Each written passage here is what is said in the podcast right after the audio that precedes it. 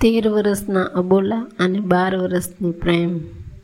પ્રેમ એ કોઈ પણ યુગનો પ્રમુખ વિષય રહ્યો છે. આ વિષય સનાતન છે. કેમ કે પ્રેમ ક્યારેય નાશ પામતો નથી. પ્રેમ દરેક સમયની જરૂરિયાત પણ છે. સેંકડો કવિઓએ પ્રેમ વિશે ખૂબ જ લખ્યું છે.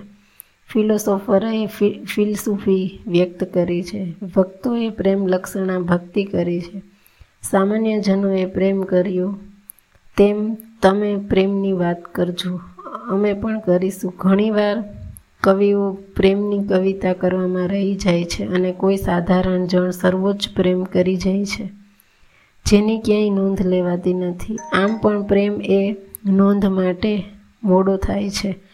નેડો લાગી ગયો હોય તે જાણે કબીરે કહ્યું છે તેમ, જો ઘર ફૂકે, આપનો ચલે અમારે સાથ. ફના થવાની તૈયારી હોય તો તો જ પ્રેમની સાંકડી ગલીમાં પગ મૂકવાની હિંમત કરવી જોઈએ.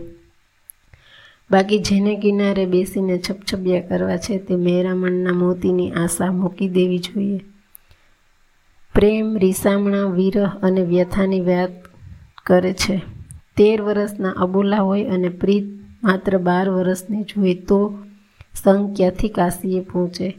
આજના સમયમાં બ્રેકઅપ થાય તેની પહેલાં બ્રેકઅપ તૈયાર જ હોય છે. બીજા જ દિવસે કોઈ સરસ જગ્યાએ અન્ય પાત્ર સાથે કોફીની ચુસ્કીઓ લગાતી હોય છે. એ અર્થમાં કોફી સભર બે કપ પણ તૈયાર હોય છે.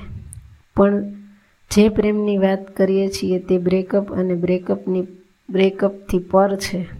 પ્રેમની અતિ સાંકડી ગલીમાં ચાલવા માટે તેમના પગમાં જંગલ ઉગી ચૂક્યા છે અને આંખો દરિયો સુકાઈ ચૂક્યો છે. પ્રણય અને આંસુને સીધો સંબંધ છે. તમે પ્રેમમાં પડો અને રડો જ નહીં, તે સંભવ જ નથી. અખાડાનો મોટો પહેલવાન હોય કે સાવ ડરપોક માણસ હોય, પ્રેમ આખી ભીની કરવામાં પારંગત છે. પ્રેમ ભયભીત માણસને બહાદુર અને ખૂંખારને પડવારમાં નમ્ર બનાવી શકે છે. અહીં પરાકાષ્ઠા એટલી છે કે આખો દરિયો સુદ્ધા સુકાઈ ગયો છે અને અબોલા એ હદના વધ્યા છે કે ગઢના ઝરૂખાની કાકરીઓ પણ ખૂંચવા લાગી હોય છે. બાર વર્ષનો પ્રેમ અને તેર વર્ષના અબોલા કહેવાયા છે, પણ તેના આંકડામાં છસો તો પ્રેમ સંખ્યામાં નહીં, શ્રદ્ધામાં રહેતો હોય છે. પ્રેમને આંકડાની માયાજળમાં ગુસ્સો તો ભૂલા પડશો.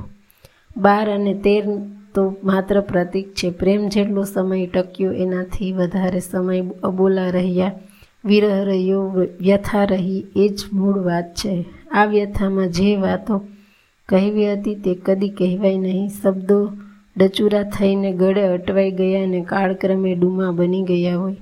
નહીં વરસેલા મેઘની જેમ એ ભીતરમાં જ થરબાઈ ગયેલા રહી ગયા હોય. બંધ ઓઠમાં વણ કહેવાયેલી વાતો વીજળીની જેમ ચમકતી રહી હોય.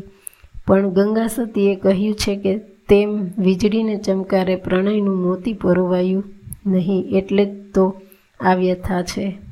વળી કરુણતા એ છે કે પ્રેમના ઘરની ખડકી આગળ મસમોટી ખીણ છે અને પછી ત્રણમાં છે. આપણે રણ અને ખીણની પાતળી પાળી પર ઉગેલા પ્રણયના પુષ્પની માવજત કરવાની હોય છે. જો એ પુષ્પ પાંગરશે તો જ પ્રણયની સુગંધ ચોક્કસ અનુભવાશે.